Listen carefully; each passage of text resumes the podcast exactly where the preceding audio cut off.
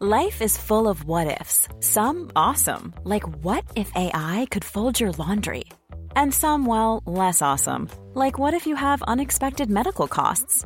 UnitedHealthcare can help get you covered with Health Protector Guard fixed indemnity insurance plans. They supplement your primary plan to help you manage out-of-pocket costs. No deductibles, no enrollment periods, and especially no more what-ifs. Visit U H one dot com to find the Health Protector Guard plan for you.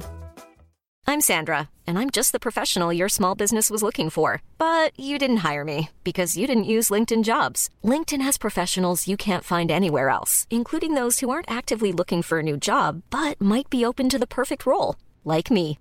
In a given month, over seventy percent of LinkedIn users don't visit other leading job sites. So if you're not looking on LinkedIn, you'll miss out on great candidates like Sandra. Start hiring professionals like a professional. Post your free job on linkedin dot com slash people today. Ever catch yourself eating the same flavorless dinner three days in a row? Dreaming of something better? Well, HelloFresh is your guilt-free dream come true, baby. It's me, Keke Palmer. Let's wake up those taste buds with hot, juicy pecan-crusted chicken or garlic butter shrimp scampi. Mm. Hello Fresh. Stop dreaming of all the delicious possibilities and dig in at hello fresh dot com. Let's get this dinner party started.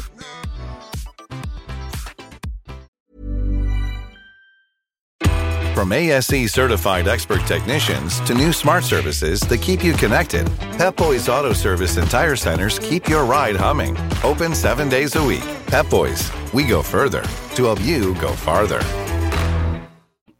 Goldilocks Productions broadcasts universal cosmic frequencies that unlock, awaken, and expand the consciousness of our worldwide viewers and listeners. Goldilocks Productions presents the Live from Little Bear Sanctuary Show with Christopher Vane. Enjoy topics such as the vegan lifestyle, sanctuary media highlights, and spotlighting new rescues. Happy Friday, friends. Uh, welcome to Live from Little Bear Sanctuary. I'm your host, Chris May. And uh, a couple announcements today. Um, as some of you know, uh, we lost a really special pig yesterday. His name was Wilbur. And um, if you've been following him on social media, you, you guys know that he, was, um, he wasn't uh, the healthiest boy. He had um, a lot of health issues, and um, he came with a severe back leg injury, um, which we also think was a tumor. He never got to the point where we could sedate him to do a lot of testing. Um, so we all decided to make his life as comfortable as possible and um, give him a great life here at the sanctuary. He passed away yesterday morning, um, laying in the sunshine, and um, he was surrounded by his little piggy friends. Um, he was he was special to all of us here. Uh, it was it was a tough one for us. It was a tough one. Um, if you're just tuning in, say hello. Um, Got a very special guest today, and I'm going to bring her on in a minute. Uh, if you, if this is your first time, if you guys have to, you guys actually physically have to sign into YouTube if you want to interact with us. And um, a couple more announcements on the happier side.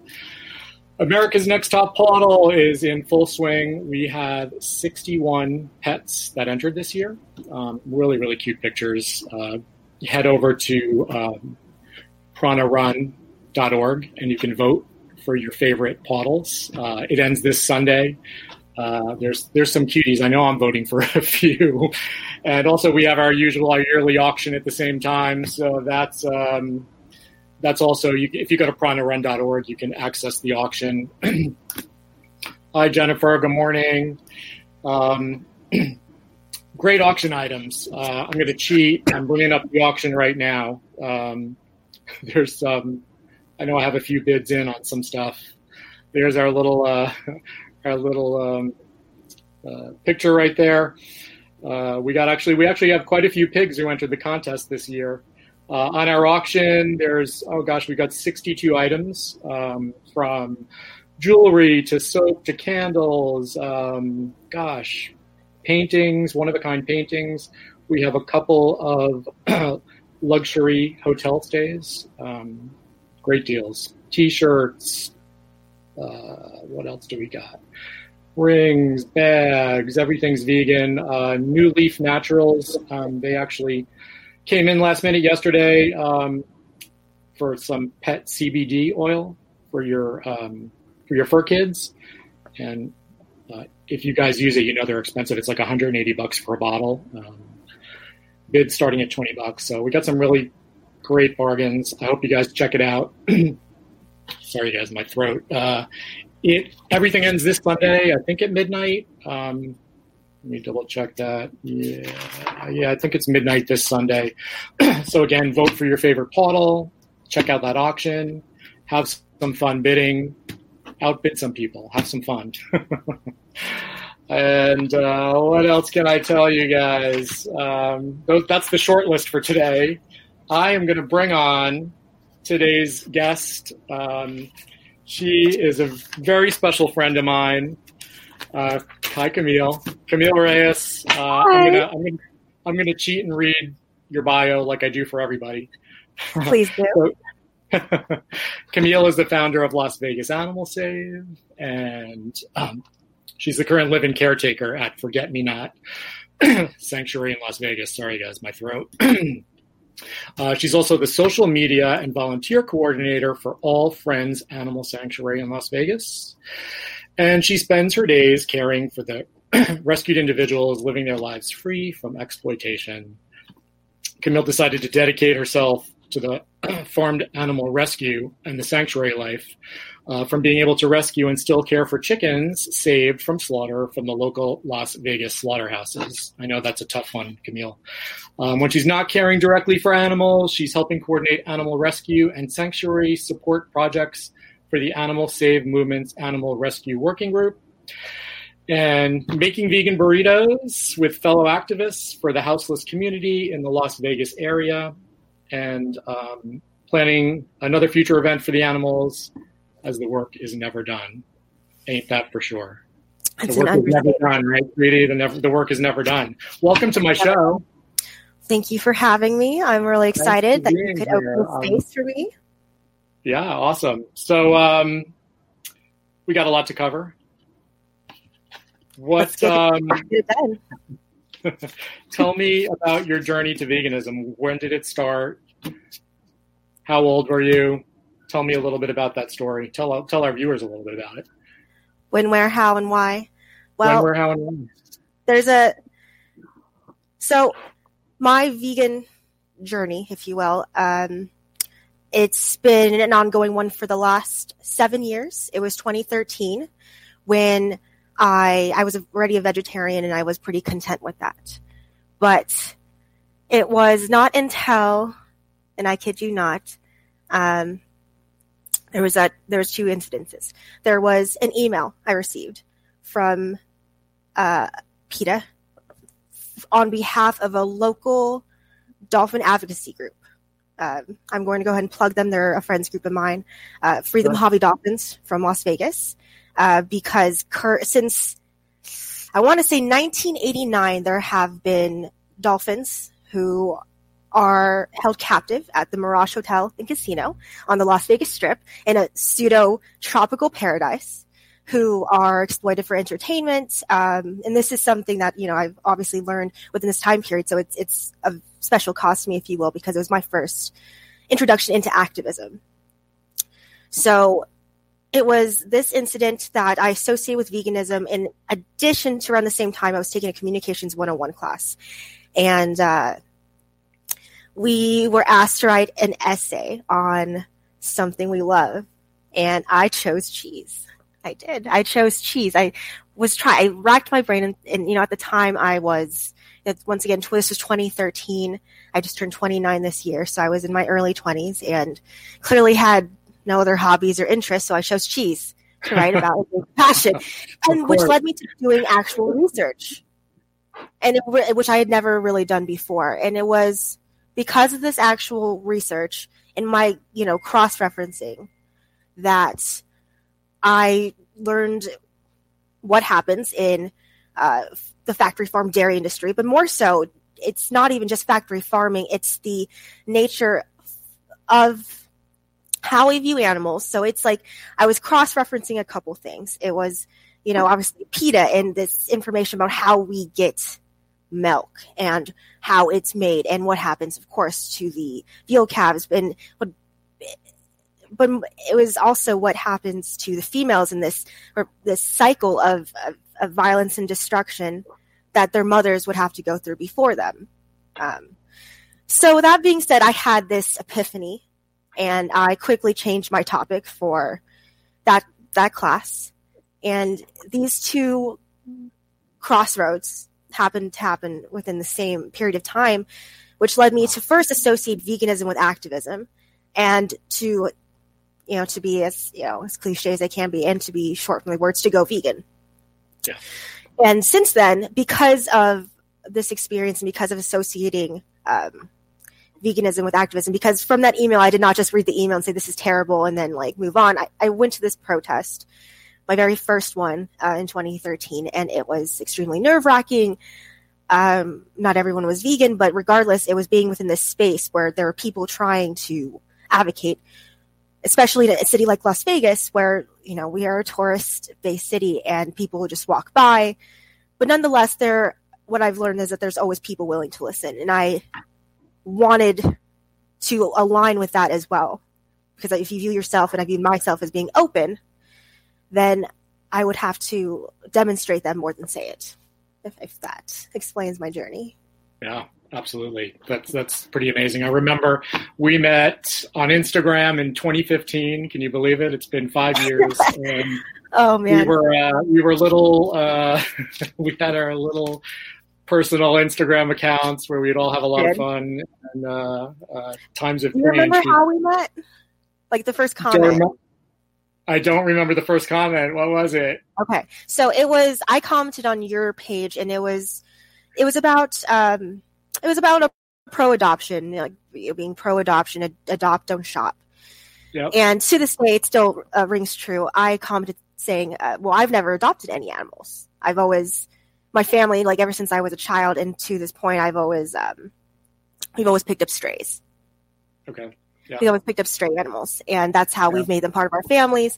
And to this day, that's still that's still true. And I think you followed me after that, and that, you know, this beautiful friendship began. So yeah, yeah, it's been uh, we've we've come a long way in five years. What a difference, right? I mean, you have a full blown sanctuary. I mean, right. not, I, mean it's, I do crazy, people, right? I mean, one of the few people uh, who said they were going to do that. It's amazing. Yeah, I, I, I remember. I. Um, Yeah, it was it was right at that time in my life that I, uh, I you know, I had my midlife crisis decisions, and and here I am with one hundred sixty. It worked out. And it worked out really well. Didn't it? It worked worked out. For so many. It's true. Um, so let's talk about rescues, um, especially in the farm animal community, uh, and. Um, strange, even in Vegas, the farm animals, you know, there's Absolutely. every state has their uh, slaughterhouses and their wet markets and their vigils. Um, and I know you do a lot of that activist stuff that I have not yet done. Um, I, I kind of feel like um, my, my gift here is, you know, staying here and rescuing the animals. And, and I think I think about the vigils because I know how that hard that must be. Tell us about your first vigil. What was that like? Um, what do you what do you have to do to prepare yourself mentally for that? And and also post a, a vigil or um, or bearing witness. Um, what do you how do you take care of your mental health? So, you know, give me the Give me the skinny on that. So I would like to start with, if you, especially coming from like the sanctuary life and you being surrounded by these animals, it would be so much more difficult for you to be at these places. I will tell you that right now. And I tell everyone, even, you know, those of us who've been bearing witness for years, who know the routines, who know what to see, who know what to expect.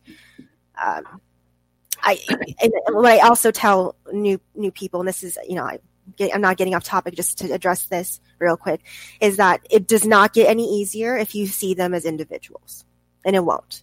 that is a reality we have to contend with. But as far as my first vigil, um, that was in twenty seventeen. It was actually with Chino Cow, Chino, yes, Chino Cow Save in Chino, California. Um, that particular action, we did not see a truck, but it was, you know, nonetheless standing in solidarity with signs, uh, brochures, advocating at this place of exploitation. Um, the group has done a lot of amazing work since then. Uh, they bear witness at a farm. I don't know if you're familiar. They call it the Trash Farm. It's in Ontario, California.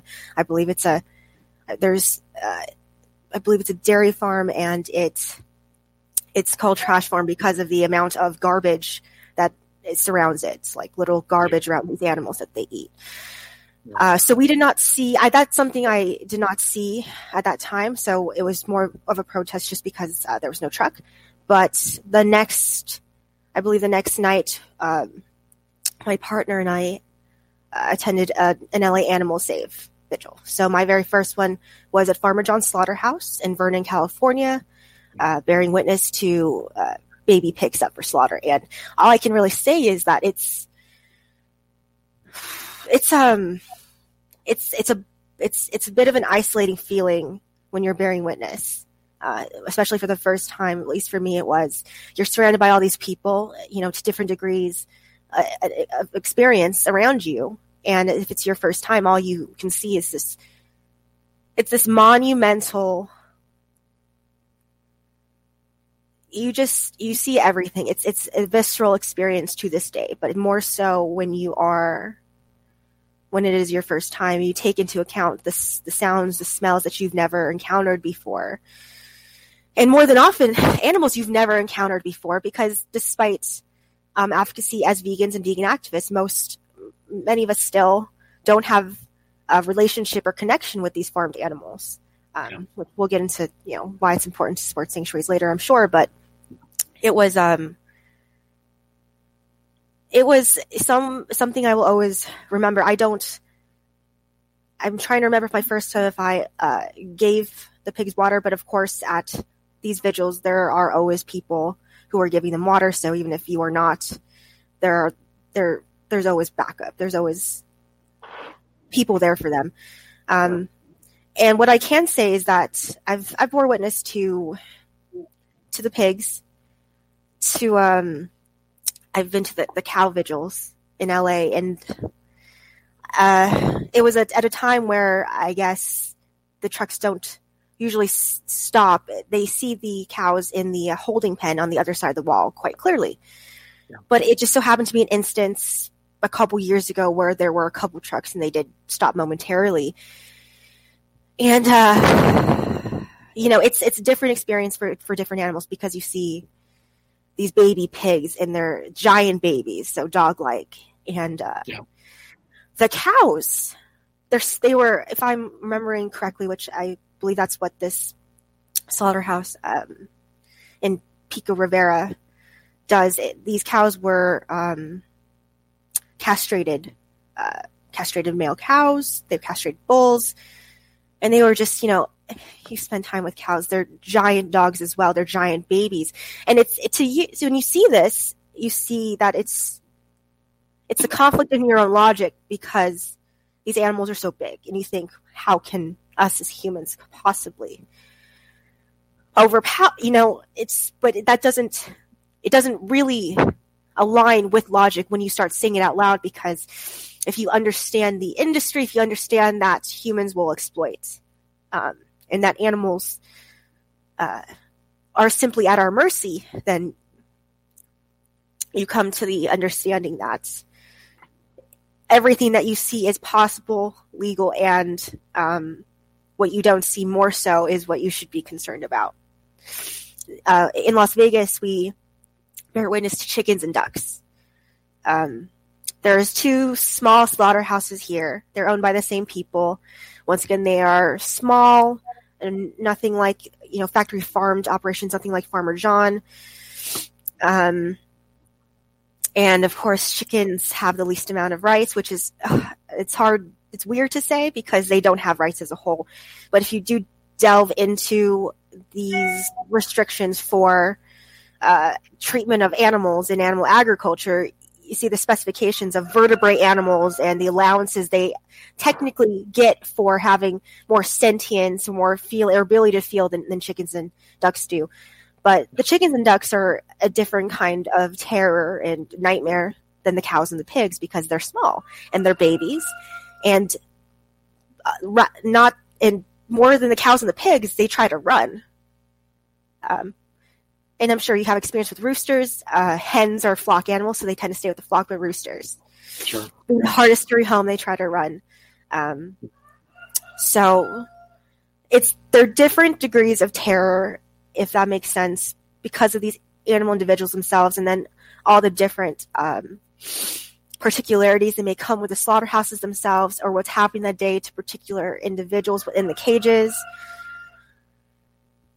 So, uh, like I mentioned, regardless of species, like if you view them as individuals, it never gets easier. Um, so, as far as being like like structurally and, and as an organizer, um, I relay as much information as I can, you know, not necessarily personal stories I told, but about um, what we expect to see before vigils, um, and reminding them of our code of conduct, because it is always too easy to get caught up in our emotions. You know, I'm getting choked up now just talking about it. Uh, and we want to exercise these emotions, yell at the slaughterhouse workers, yell at the driver, yell at anyone who doesn't agree with us. And it's, you know, I've gotten myself into situations where I have, I have, I have followed that and I've exercised that. I mean, it's, it's, it's easy to, because what you're seeing, your brain cannot, it, your brain cannot make sense of it. If you believe, if you believe in these ethics and you follow these morals of not taking from others what doesn't belong to you, and that what happens to animal, animals having the right to their own bodies. But in the end, that doesn't sl- shut down the slaughterhouses. In the end, that doesn't uh, cause the workers to get different work. Um, at the slaughterhouses in Vegas, we've been here for two years bearing witness in vigils, and it's been a journey. You know, in twenty eighteen, we were having animals surrendered to us, and we got as many out as we could. And, you know, eventually that did stop as we persisted. And it was a decision that um, we knew was going to come, because we knew that this wasn't going to keep happening. But we... It's, you know, I believe a lot in, I believe in strategy. So it's a matter of knowing your territory and knowing that you're going to a place where you're never welcome, and that you are often not going to be given these freedoms that you think you rightfully deserve. And while you're thinking about these things, while, you know, your own rights and, and whatever may be taken into consideration, in front of you is a, a truck full of these animals who don't even have the option to to have the thoughts that you're thinking of now at all. So it really, it's just this constant perspective shift and reminder of how much work we still have to do, and vigils just being one part of this overall work. Um, so it, that is probably one of course the biggest things, especially when people don't understand this is normal. What we see these slaughterhouses is normal. The chickens come nine to ten hours from California. Um, I'm going to go ahead and say this because I tell everyone they come from Mary's Chicken. Mary's Chicken is sold in Whole Foods. They're sold in natural grocers. Uh, they're sold as humanely raised, uh, organic fed. If you go to the Mary's Chicken website, it shows it portrays a family business. Um. And while the the chickens that we see, you know, they don't go to Whole Foods themselves. There's a special, it's a special deal that the owner of the slaughterhouses has with Mary's. But, you know, these animals, you know, the, the idea of um, humanely raised, humanely slaughtered, of um, organically fed, as if that makes it better, when they end up on the same trucks and in the same places as anyone else would. And even so, like, arguably, like, if these animals had these great lives as these pictures show, which, I mean, if you look at the requirements for what free range means, you know, it's just a giant shed with a couple, couple of windows of, you know, animals, you know, cannibalizing each other. Um, you know, it really, once again, puts into perspective how much the consumer does not know, and also makes you think, well, how much do they want to know if, if, yeah, it's, it's a couple of things. I, I went on a little bit of a rant there, but. No, it's okay. It's okay. I, I, the, we're, we're all, we've all been lied to more than, um, more than most of us know. I mean, you know it, I know it. Um, but yeah, that whole organically fed, um, free range, all those words, um, uh, the, the, the truth behind it is, is truly a horror show. And it's uh, something that's purposefully kept hidden as, you yes. know, on top of everything else. Um, and you asked about self, like mental health and self-care. Yeah, so, yes, um, what it- so like everything else, as I you know, finished my rant, um, burnout is something very burnout and vicarious trauma. Um, burnout being, you know, you're, it, I think it's a, it's somewhat self-explanatory, but of course, you know, it, it's just this constant feeling of being overwhelmed and at your having, pa- having reached your breaking point and still going through the motions and pushing forward. Of course, people who are burnt out, you can tell they, they are not as patient as they maybe would be in compassionate situations. And if, you know, I recognize that happening in vigils, or if, if that's happening, um, and particularly this space, it's, it's a sign to step back. It's a sign to take a moment to reevaluate. Um, So I mentioned doing briefings before vigils and explain the code of conduct. Uh, we do debriefings after vigils where, you know, I, I once again always tell people that never gets easier, you know, not being a little rain cloud. But, of course, it's this reminder that we want to encourage people to keep coming back to these slaughterhouses, to be here for these animals. But a word of warning to take care of yourselves, to please take the rest of the day to do something for you, because if you are not well, you cannot effectively advocate for them, and that is a slight to them. That is not representing them properly. So we have to take care of ourselves, and it is, it is easier said than done. One of the ways that I always suggest to, especially people who bear witness, um, if anybody from Vegas is watching this, I do prioritize the vigil attendees for sanctuary visits, visits uh, sanctuary tours, volunteer work, spending time with happy rescued animals. Yeah. And, you know, I spend all my days as, as you with happy rescued animals. But even then, you know, when I, when I go to vigils and I see the chicken individuals and I, I'm sorry, I look into their eyes, you know, I see the rescues. There's no difference.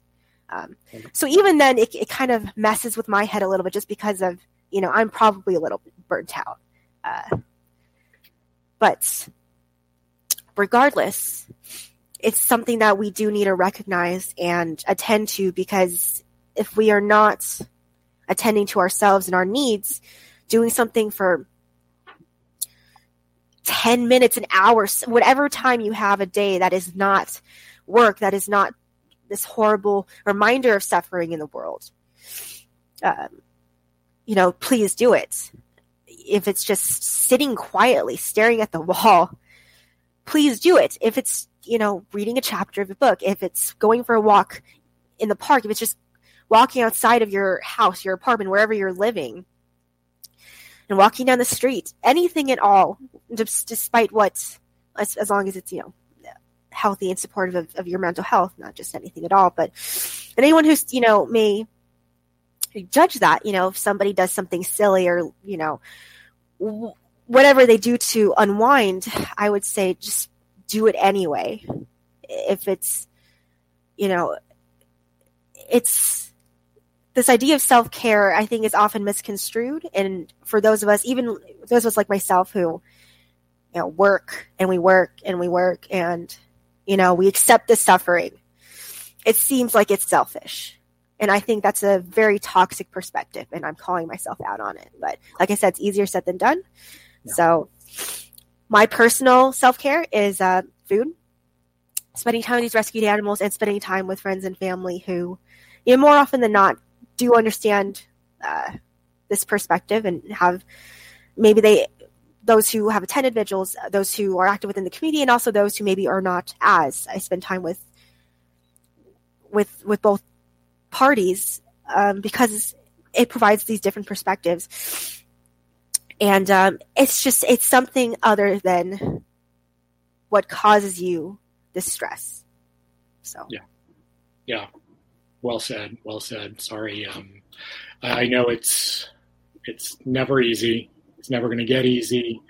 Um, I think a lot of people don't understand the importance of showing up for these events and bearing witness and vigils and, you know, being a voice for these animals. Um, but uh, thank you for sharing all that. I know how hard it is. Uh, yeah, I, I don't think I could do it. I don't think I could do it. Yeah. I would um, find it, I think you'd find it very difficult. Like, it's, not coming from this setting and going in is, is different. And then like, like me, I, you know, am now a caretaker, but you know, yeah. I wasn't when I started bearing witness, you know, I've done rescue before, sure. But coming from a sanctuary setting is, yeah. Yeah. It would, I mean, just looking at the pictures, I know doesn't even do it justice, but you know, I've seen the videos, I've seen, you know, I know what the inside of a slaughterhouse looks like. I've, I, I know what those animals go through. Um, It's another thing, like you said, when you're there in person and you smell the smells and you hear the sounds and you you look into their eyes and um, you know you know pigs hold a really special place in my heart, and they are on the top of the most abused animals in in a farm setting. Um, so uh, yeah, I thank you for doing that. I I I. Uh, I commend you. I'm proud of you. Uh, I thank you. Thank you. Thank you, Chris. I'm thankful for everyone here in Vegas and everyone who bears witness, because otherwise it would just be me and Richie. Yeah, um, absolutely. At these slaughterhouses, so teamwork makes the dream work, right? Teamwork. It, it takes a village. It definitely takes a village. Um, I, I remember when you first started your activism um, at the Mirage with the Dolphins. And, you know, it's, I've been to Vegas a few times, and, you know, they had one way back when I went, you know, um, the, uh, the two guys were still doing their tiger show. And, um, a lot of these big hotels have like massive aquariums, uh, mini zoos. I mean, there, there's a lot of, I mean, I guess, you know, Vegas is, is all about exploitation and sin and, you know, indulgence. Um, And I remember when you told me about dolphins being in the desert, uh, it just, it's something I don't think many people think about.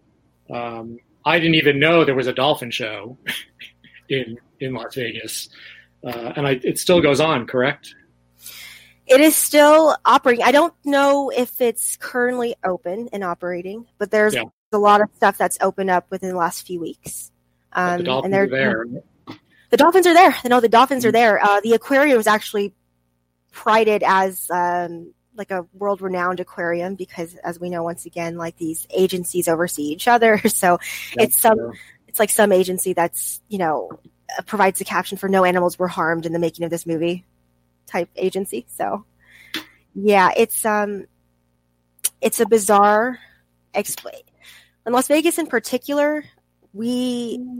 It's a hub because of the tourism, which, you know, also allows for these laws that give segue and leniency to breeding animals.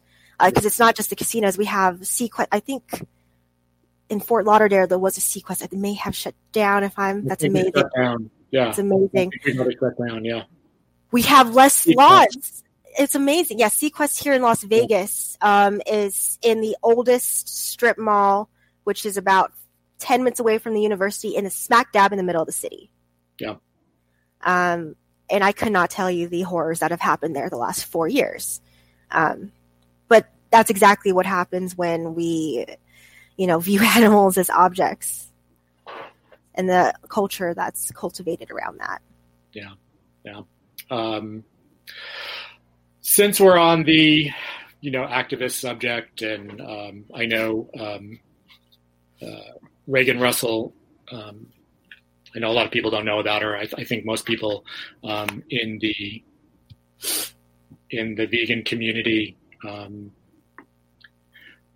knew who she was. I, I don't think uh, it, it, it's funny when I when I go outside of my vegan realm, which isn't often. It's amazing how, you know, I always assume everybody knows who these people are. And, and, uh, and it's kind of sad, unfortunately, outside of our community, a lot, not a lot of um, these amazing uh, activists, some like Regan Russell, who've given up their life to do this, um, just uh, don't get, I don't know, the coverage, the publicity, the, um, tell me a little bit about her. I know, I know you. Uh, you have a lot of stuff. Um, yeah, of course. So, I did not know Regan personally. Um, I am. I know friends who knew and loved her. She had been an activist for the last three decades. Um, yeah. She was based in um, the uh, like Ontario, Hamilton, uh, Toronto, Canada area. So she's a Canadian activist, but she, not just for the animals, one of her last protests was for Black Lives Matter. Um, she was, she was an advocate for those who need representation, using her voice, if you will, her privilege to advocate. Uh, she had been bearing witness with Toronto Pig Save for the past four years. Uh, and they bear witness at Fearman's Pork, a pig slaughterhouse in um, the Ontario, Canada area. Um, so two days before Regan's death, a bill was passed in this area called Bill one fifty-six, similar to our ag-gag laws here in the States.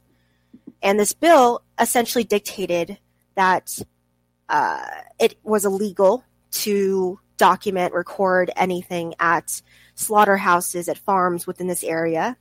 Um, it essentially criminalized it, resulting in fines, in jail time. It was essentially, it was a, it was to stifle any whistleblowers, essentially. Yeah.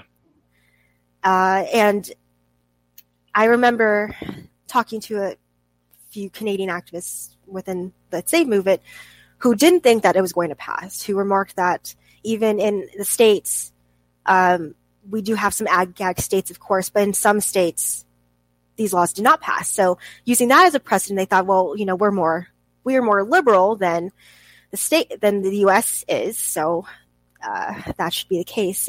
But unfortunately, and I wish they were right. I wish they were right, but unfortunately it passed two days Good. before.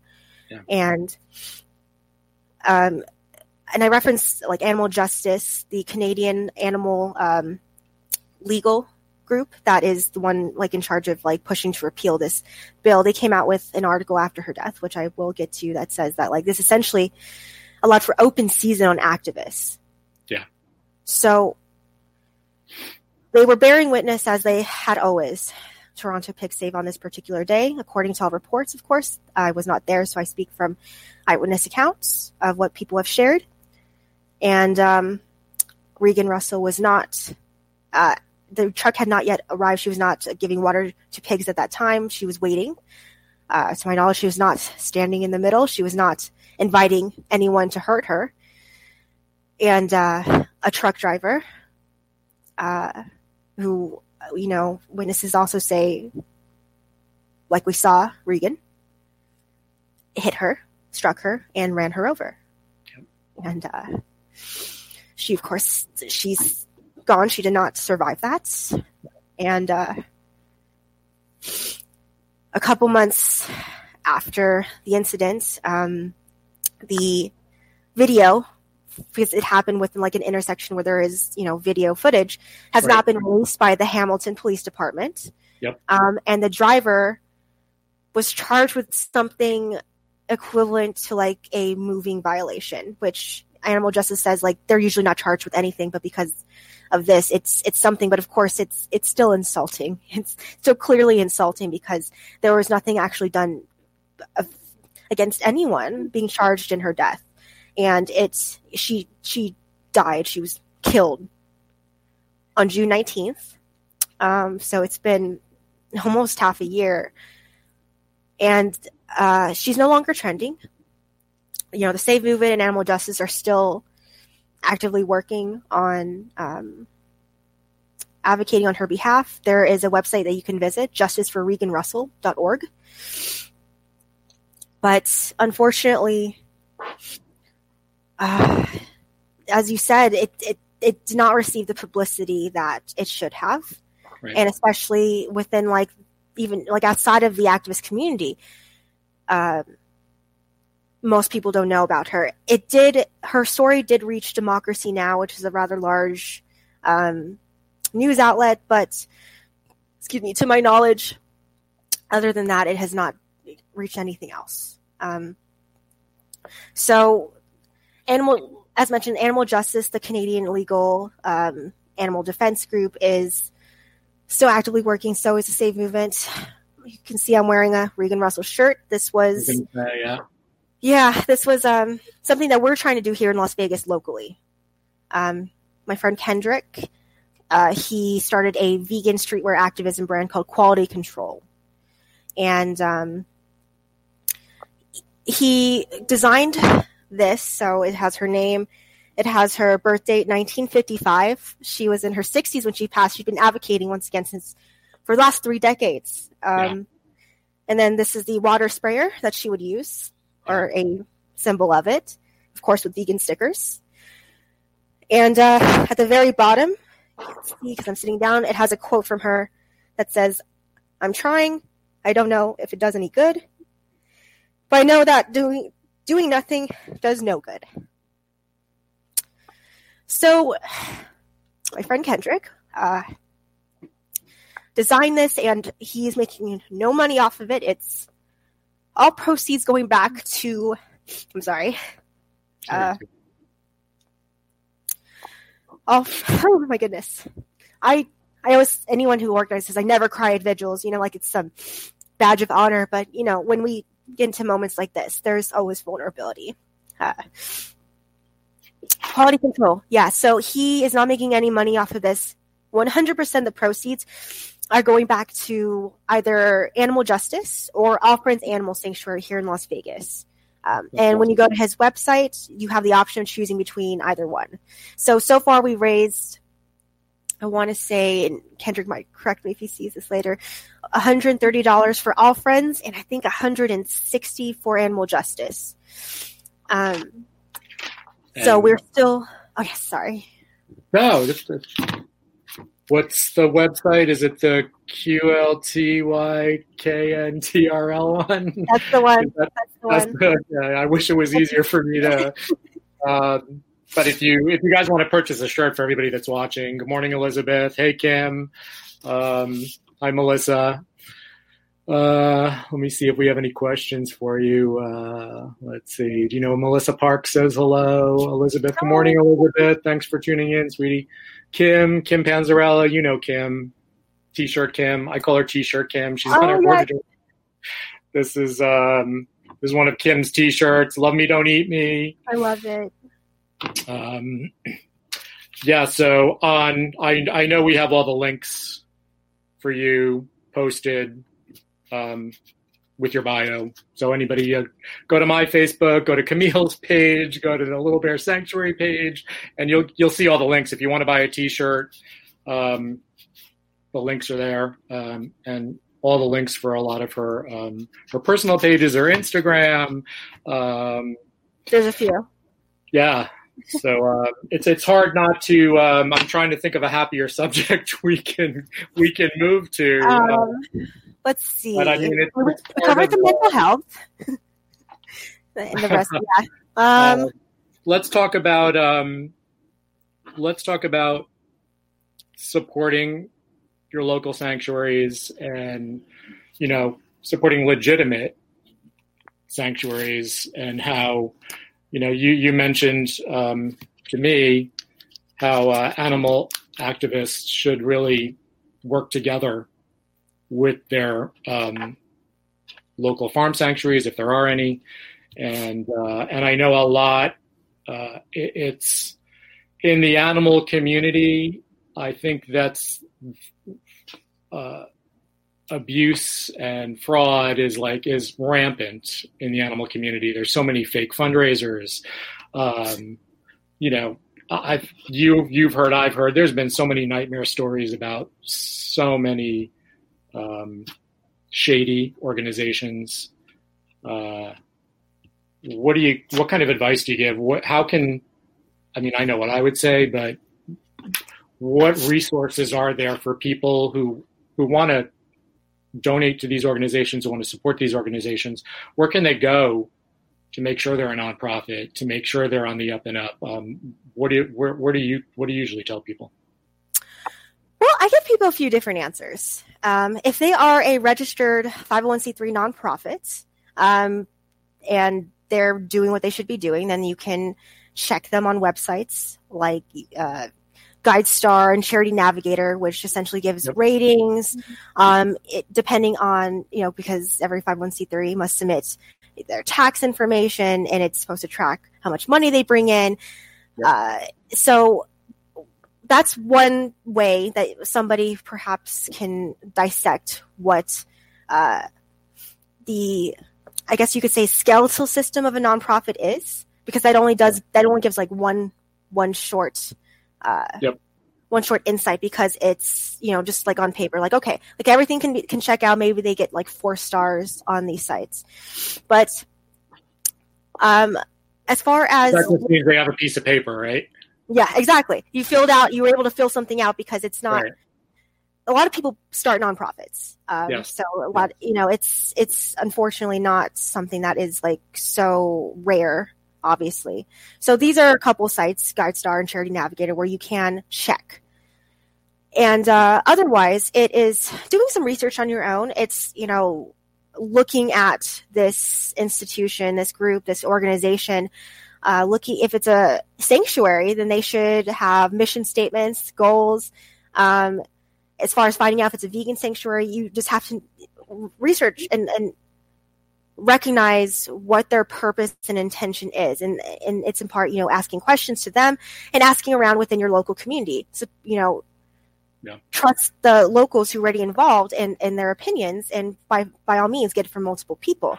So, I mean, if a, if a sanctuary, you know, in any way is profiting off the animals, uh, if they, um, you know, you, yeah, if they use them for entertainment anyway, if, you know, they sell things that come from them, I, you know, would very much doubt we could legitimately pass this as a vegan sanctuary, and I would not, I would not encourage anyone to support that. So it's it's doing it's doing some background research on your own, some detective work, because unfortunately that's what you have to do um, to verify if somebody is as legitimate as they're claiming or portraying themselves to be.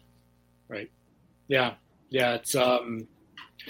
I always say definitely visit a sanctuary too if you have the opportunity and if they're local enough. Um, there's strangely there are sanctuaries that are not vegan, which oh, yes. to me is no. mind blowing.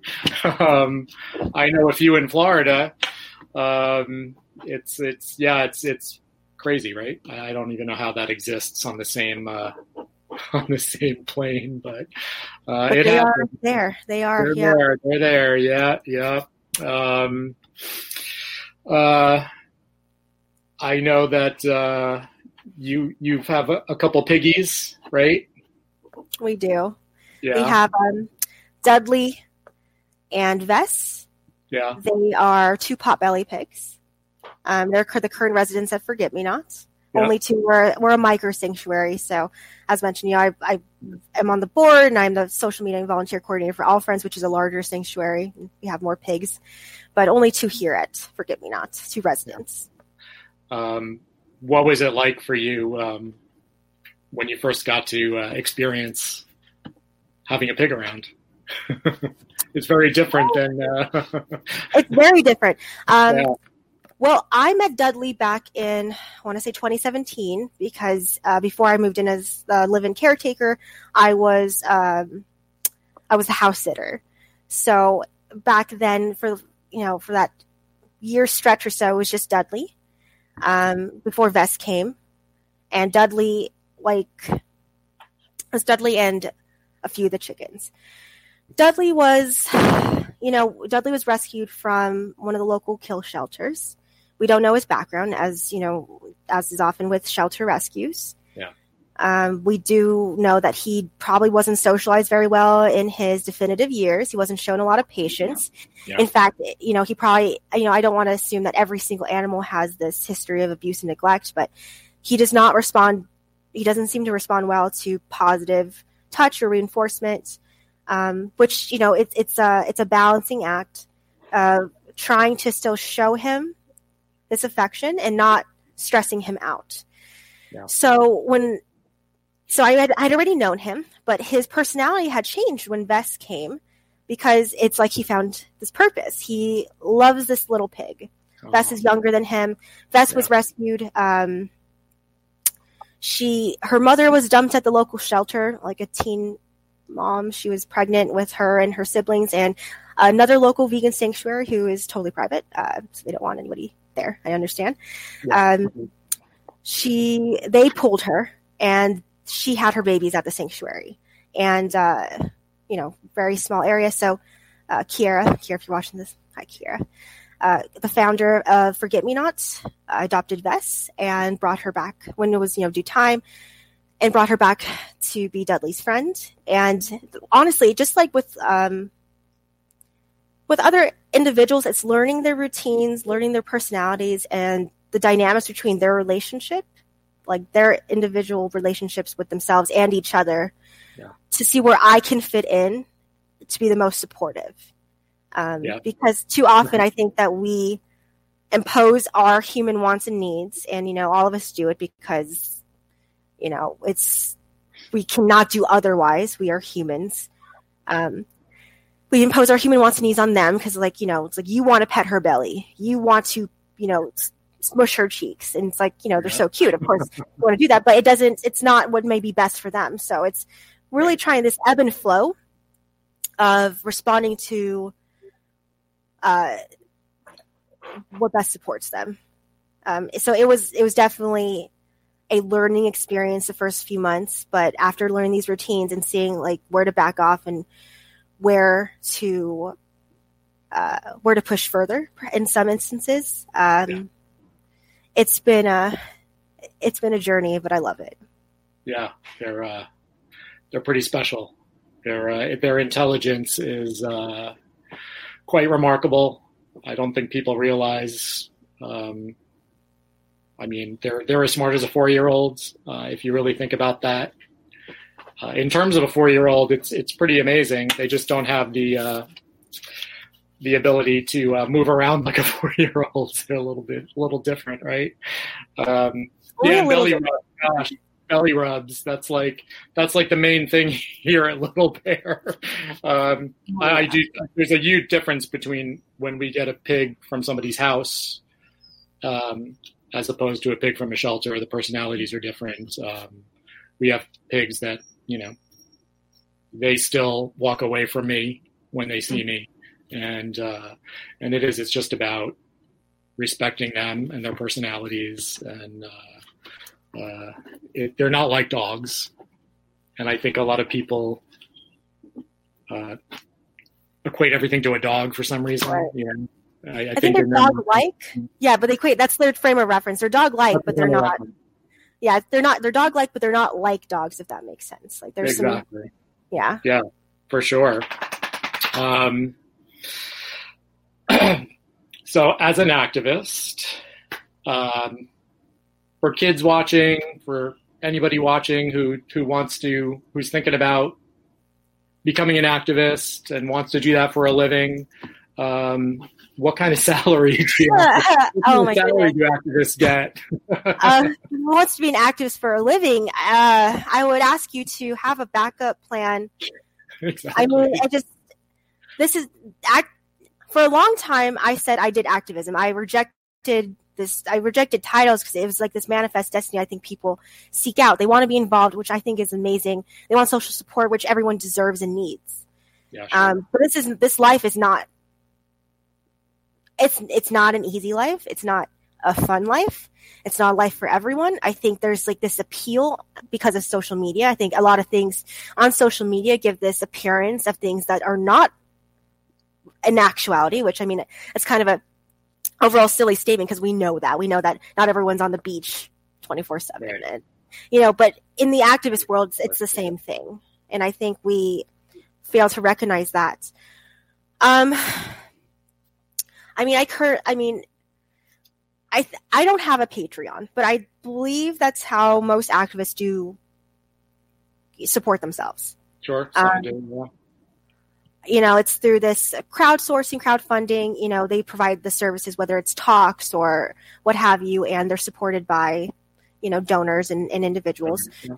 Um, I, I'm on a fellowship with the Save Movement, so I essentially am in like an H R type position, which yeah. I do enjoy. Uh, I went to school for sociology. My minor is human services. Um, you know, when I was in school, I was looking more for like direct approach counseling rather than writing more papers, um, which I wasn't going to go to grad school for sociology. I was going to focus more on the human services part. So essentially, like part of my job is, um, supporting local these local Save Movement organizers, whether it's conflict resolution or it's um, simply, you know, just like someone to talk to and being like this conduit between them and the greater Save Movement. Um, so it's, yeah, and, and in addition to coordinating the uh, Animal Rescue Working Group, but nonetheless, it is, you know, I don't live lavishly. Um, My partner is a teacher. Um, I, it's, uh, I don't, I can't speak on the experience of experiences of perhaps more um, known animal activists and what they may be receiving in donations, because I'm sure there are people who live off, you know, live off it okay, but I don't think they're living in grandeur, even if they do get supporters right. from Patreon is the thing. Yeah. I think that's why, I think that's how we, it also can be viewed. Um, and yeah. it's, um, it, you know, if you don't, I encourage everyone to get involved with activism. Um, but if you want to live off of it, you need to be willing to sacrifice a lot. Right. And to me at this point, I don't view it as sacrifice. This is what I've chosen. This is what I've decided. Um, this is what I love in the end. These animals are my life. Um, I believe in these causes. Um, I believe in supporting my fellow humans and other social causes as well, just to say. Yeah, sure. But um, I don't I don't know what advice to give someone, Chris. I would say heavily do your research and have, yeah, have, a, sure, back for sure. have a back of it. Because, I mean, just, it's it, just what's the point Not being. Not that people are running to be, you know. Some people might. It's this, once again, this delusion um, of yeah. something that it may not be. Yeah, for sure. Yeah, I think um, it's the it's pretty rare. It's that pretty rare person who gets that Patreon support. It's definitely not the the usual. It's only it's only a select few that. Uh, select few. Yeah, yeah, exactly. Um, and it should be more. And I guess. People can look into working for bigger organizations like PETA or Mercy for Animals or Save the Absolutely. Movement. You know, there's, I know there's definitely a lot of opportunities there for um, a lot of openings. Um, You're right. I went on like a tangent again, but they're the larger organizations. You know, there um, there are openings. You know, I'm I'm sure just depending on what is available and who leaves. I would say that like, you know, I don't know how high turnover is. You know, within these organizations, but, yeah. you know, research the large Mercy for Animals, PETA, and all these other organizations and see what they do offer as yeah. to start. Um, I, you know, I, my situation's a little particular, but um, there are opportunities if you do seek them out. Yeah, absolutely. Definitely. Um, gosh, the hour is almost over. Can you believe it? I've been looking at the time. I'm like, okay. I guess an hour does go by pretty quickly. It did. Um, so, um, last words of advice for somebody thinking about going vegan or um, any documentary you can recommend or any final thoughts for people watching today who uh, might be uh, looking to live a more compassionate life? Well, a few things. Um, well, I always believe in supporting local. Um, yeah. Very much into supporting your local community. and I, you know, seek resources out within your local community. Start on social media. You know, you might not, you know, you might end up leaving like your local vegan group once you find, you know, where you best fit in in the advocacy world, but, you know, start there. Yeah. Um, seek these resources out by doing research on social media, um, seeing who's already active within your community and reaching out to them. People reach out to me often, and I do my best to um, properly relay information to them. Um, and yeah, once again, like in the place that you currently live, because there is also this like love of traveling and, and doing activism in other places, which I also support and agree with, of course. Yeah. But supporting where you where you live is of the utmost importance, because undoubtedly there is a lot of representation that is needed where you currently are. And um, so I would seek that out in addition um, to like the answer to like if people want to go vegan, seek out the local resources as well, because in, in addition to the advocacy or the activist groups, there might there you know here in Vegas there are um, raw food meetup groups. There's even like food groups. You know, I'm, I'm sure they're not as active now currently because of everything, but they do exist. Um, anybody who wants to go vegan, I would suggest once again doing your research, but you know, recognizing that change is difficult, but it is needed, and you can do it. All of us who I, I do not like being cliched, but all of us who have gone vegan, you know, would say that we wish we would have gone vegan sooner, because having lived, you know, I've been vegan for seven years, having and you've been vegan longer, having lived within this life, um, you recognize everything that you did not see before. Um, yeah. So once again, it's seeking out these local local resources as well as, as resources like vegan kit dot com or a food. Em- I really like Food Empowerment or Food Empowerment Project, which is food is power dot org, which also remarks on uh, human exploitation within animal agriculture. So if you're yeah. trying to go vegan because of ethics, um, then by all means, there are plenty of resources to help convince you that you're making the right decision, and anyone will tell you that you you are by this. Um, yeah. So it's really just taking that first step and, and having, you know, your arsenal of resources, you know, look up recipes, reach out to people. You will be answered. Vegans are always happy to, you know, talk to you off about everything. I mean, look, it's over an hour and we're still talking, so. Yeah, yeah, right. Camille, thank you for being on my show today. I hope you'll come back. We hardly well, covered, back. Uh, we didn't we didn't cover as much as we wanted to, but um, thank you for, for sharing all that information. I, I really appreciate you coming on today. Um, and uh, thank you. I love you. you. Chris, I love you. Yes, invite me back and we'll tackle the other fifty questions. Yeah, let's do it for sure. Awesome. Thanks, Camille. Thank you, Chris. Bye, All right, everyone. everybody. Bye. Um, thanks for tuning in today, everybody. Um, my guest next week is uh, Carla Dumas of Yesican Sanctuary. She is a friend and a neighbor. She has a farm sanctuary here in Arcadia, and I'm excited to have her on next Friday. Uh, so look for the links. Um, If you have any questions, you can email us at info at littlebearsanctuary dot org if you have any questions. If you want to be on the show, if you want to see somebody on the show, uh, send us an email. Uh, thank you, everybody, for tuning in, and um, we'll see everybody next week. Love you guys. Become a Goldilocks Productions V I P patron. Receive exclusive access to live stream special and other epic perks. Join the Goldilocks Productions V I P community today. Hey, it's Paige DeSorbo from Giggly Squad. High quality fashion without the price tag. Say hello to Quince. I'm snagging high-end essentials like cozy cashmere sweaters, sleek leather jackets, fine jewelry, and so much more. With Quince being fifty to eighty percent less than similar brands.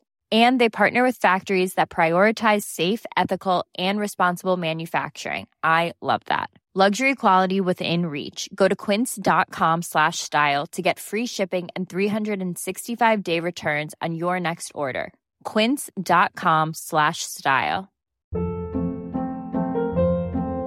Hold up. What was that? Boring. No flavor. That was as bad as those leftovers you ate all week. Keke Palmer here. And it's time to say hello to something fresh and guilt-free. HelloFresh. Jazz up dinner with pecan-crusted chicken or garlic butter shrimp scampi. Now that's music to my mouth. HelloFresh. Let's get this dinner party started. Discover all the delicious possibilities at HelloFresh dot com. Even when we're on a budget, we still deserve nice things. Quince is a place to scoop up stunning high-end goods for fifty to eighty percent less than similar brands. They have buttery soft cashmere sweaters starting at fifty dollars, luxurious Italian leather bags, and so much more.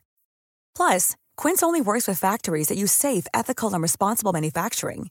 Get the high-end goods you'll love without the high price tag with Quince. Go to quince dot com slash style for free shipping and three sixty-five day returns.